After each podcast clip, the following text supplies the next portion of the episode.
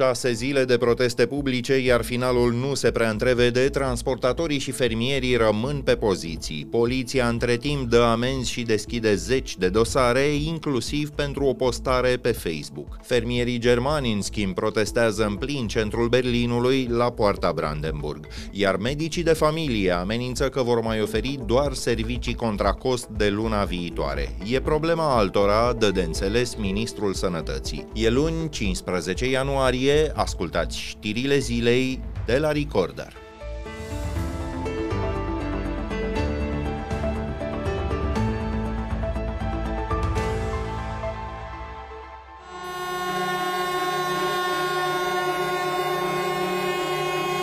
Instalat după greva din vara a profesorilor, guvernul Ciolacu se confruntă cu cea mai susținută mișcare de protest de până acum față de politicile sale fiscal-bugetare. Pentru a șasea zi la rând, transportatorii și fermierii s-au strâns în vămi și au blocat drumuri și șosele de centură. Nu numai în preajma Bucureștiului și a marilor orașe, ci și în Bistrița, Sibiu, Suceava, Târgu Mureș sau Zalău. Discuțiile purtate la guvern sau la diverse ministere în zilele din urmă nu au dat până acum rezultate, sub presiunea unei săptămâni de proteste însă, premierul Ciolacu le-a cerut colegilor să grăbească adoptarea măsurilor cerute de participanți. Ei reclamă, între altele, costurile polițelor de răspundere civil auto și prețurile motorinei, dar se plâng și că o bună parte a grâului ucrainian care trece prin România ar rămâne în țară. Cabinetul a răspuns că din octombrie încoace nu au ajuns pe piața locală cereale din țara vecină. Conform uh, datelor centralizate, a rezultat că au fost înregistrate la nivel național număr de 24 de dosare care vizează cercetarea săvârșirii infracțiunilor de instigare publică.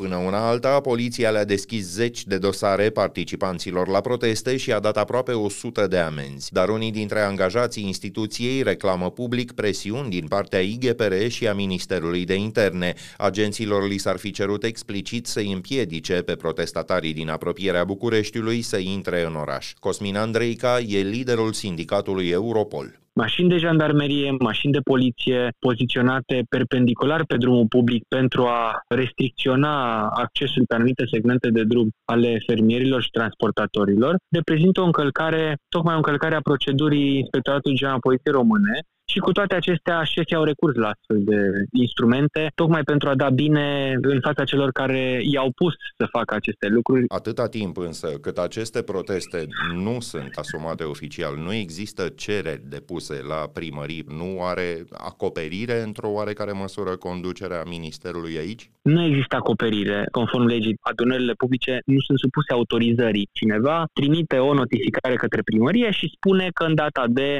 cu cel puțin 72 de ore, se va aduna și va organiza un protest. Nu există nicio justificare pentru a preveni săvârșirea unei contravenții, pentru că nu vorbim despre fapte penale, nu considerăm că fermierii, așa cum am văzut în alte părți, vor să genereze o nouă mineriadă. Nu, Chestorul Benone Matei, șeful IGPR, v-a răspuns că s-a aplicat legea și cam atât. Și-a dat și un exemplu, incidentul de la Constanța, când un polițist de la trupele speciale a îndreptat o armă neletală spre un autoturism aflat acolo.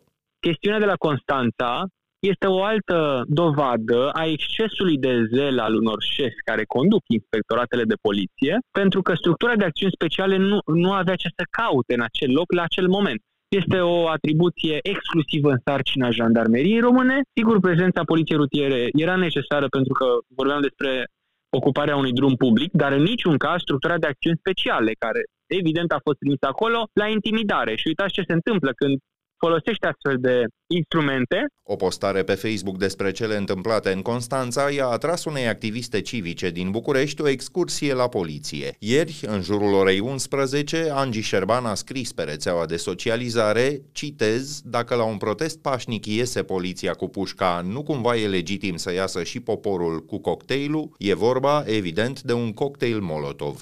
După aproximativ șase ore, poliția i-a bătut la ușă, dar nu la domiciliul din buletin. Și am plecat ăștia la secția 13 și la secția 13 constată ei că trebuie să mă ducă la bă, adresa din buletin. Și deși pleacă ca infractorii cu bă, girofarul, să mă ducă mai repede, uh, polițistul săracu m-a rugat, da, vă rog frumos, nu folosiți telefonul, știu ce, da, bine, hm, trebuie să afle lumea ce faceți. Da, nu am zis asta, am făcut-o pe șestache.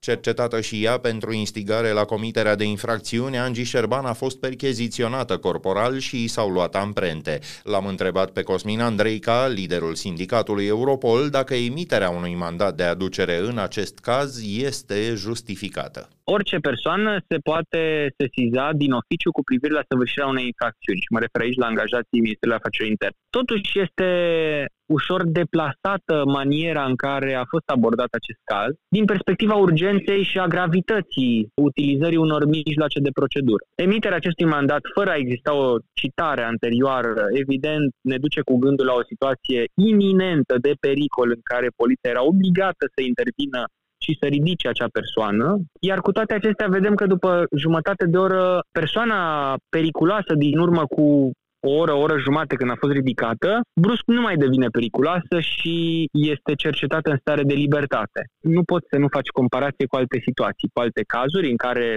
sunt victime care prezintă dovezi incontestabile, foști parteneri de viață, trimit mesaje de genul când te prind te calc în picioare și aceste dosare sunt uitate câte 2-3 ani de zile, timp în care nu se au niciun fel de, de măsuri la fel, cineva din conducerea poliției române a considerat ca fiind uh, foarte eficientă această manieră de intimidare. Dar este procedural corectă?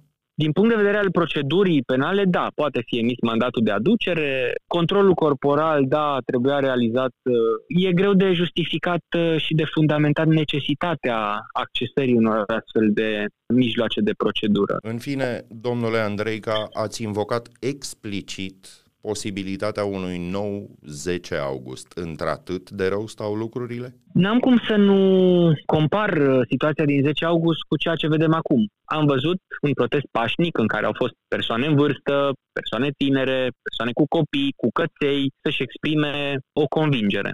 Pe parcursul acțiunilor de protest, am văzut și instigare, am văzut uh, violență excesivă și total gratuită din partea forțelor de ordine, și am văzut și escaladarea conflictului. Cred că toate aceste etape oarecum pot fi comparabile cu ceea ce se întâmplă în momentul de față. Noi ne dorim o țară ca afară, dar uh, preferențial cu privire la ceea ce înseamnă democrație și exercitarea dreptului la liberă exprimare.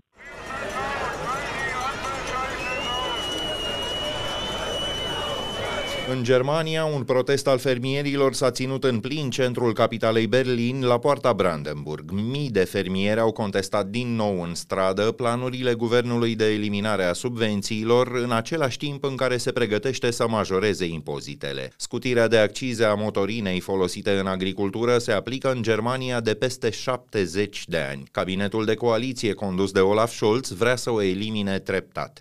Presiunile publice de până acum au obligat guvernul federal să retragă un alt proiect de lege, acesta a anulat scutirea de impozit a vehiculelor pentru fermieri. Protestele au fost speculate politic de extrema dreaptă din Germania, dar un sondaj recent de opinie arată că larga majoritate a populației îi susține pe agricultori. 68% dintre cei chestionați afirmă că nemulțumirile lor sunt justificate.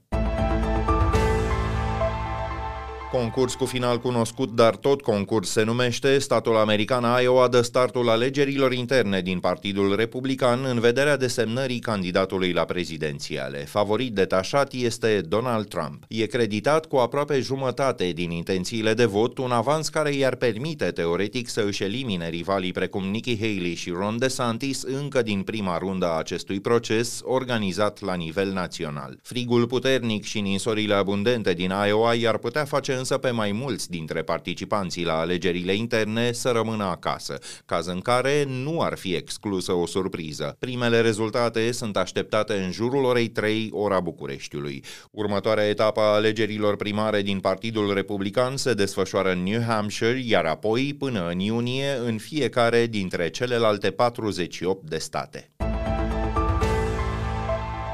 La rubrica Fast Forward, alte știri care ne-au atras azi atenția, eu sunt la Ministerul Sănătății. Iată cum răspunde Alexandru Rafila îngrijorărilor că serviciile medicilor de familie ar putea să coste de la 1 februarie. Medicii afirmă că nu vor mai încheia contracte cu Casa Națională de Asigurări de Sănătate dacă instituția nu majorează tarifele de decontare din prezent. Vor face consultații mai departe, dar le vor taxa pe toate.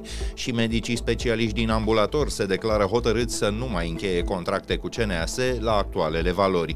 Conducerea casei va începe negocieri cu medicii peste trei zile, iar ministrul Rafila, după cum spuneam, se spală pe mâini. Eu sunt la Ministerul Sănătății, negocierile și contractele se încheie cu Casele Națională de Asigurări de Sănătate, uh, iar finanțarea este aprobată de Ministerul Finanțelor. Din punctul meu de vedere, trebuie să existe o astfel de soluție de rectificare bugetară. Mulțumesc! Externat din spital la cererea familiei, fiul președintelui Ligii Profesioniste de Fotbal, Mario Iorgulescu, a fost dus la aeroport cu o ambulanță de stat plătită din bani publici. Așa arată dosarul în care el a fost condamnat la aproape 14 ani de închisoare pentru omor. Cotidianul Libertatea, care a consultat documentul, scrie că fiul lui Gino Iorgulescu se externase chiar de două ori. Prima dată, la scurt timp după ce procurorii au cerut să-l audieze la Spitalul Elias. Medicii citați în dosar nu fuseseră de acord cu plecarea pacientului, însă acesta a ieșit din spital pe propriile picioare. A zburat apoi la Milano, unde se află și acum. Beat și sub influența drogurilor, Mario Iorgulescu a provocat un accident auto soldat cu o victimă în toamna lui 2019.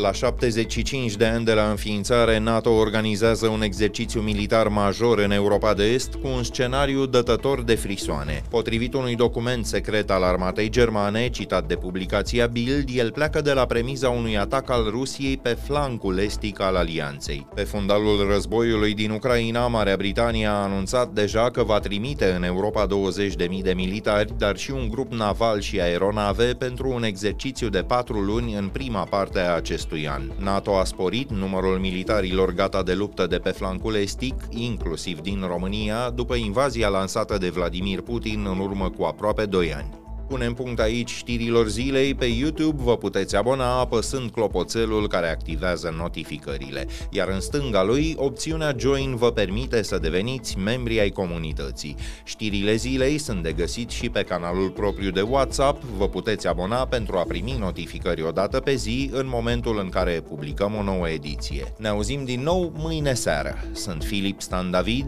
toate cele bune!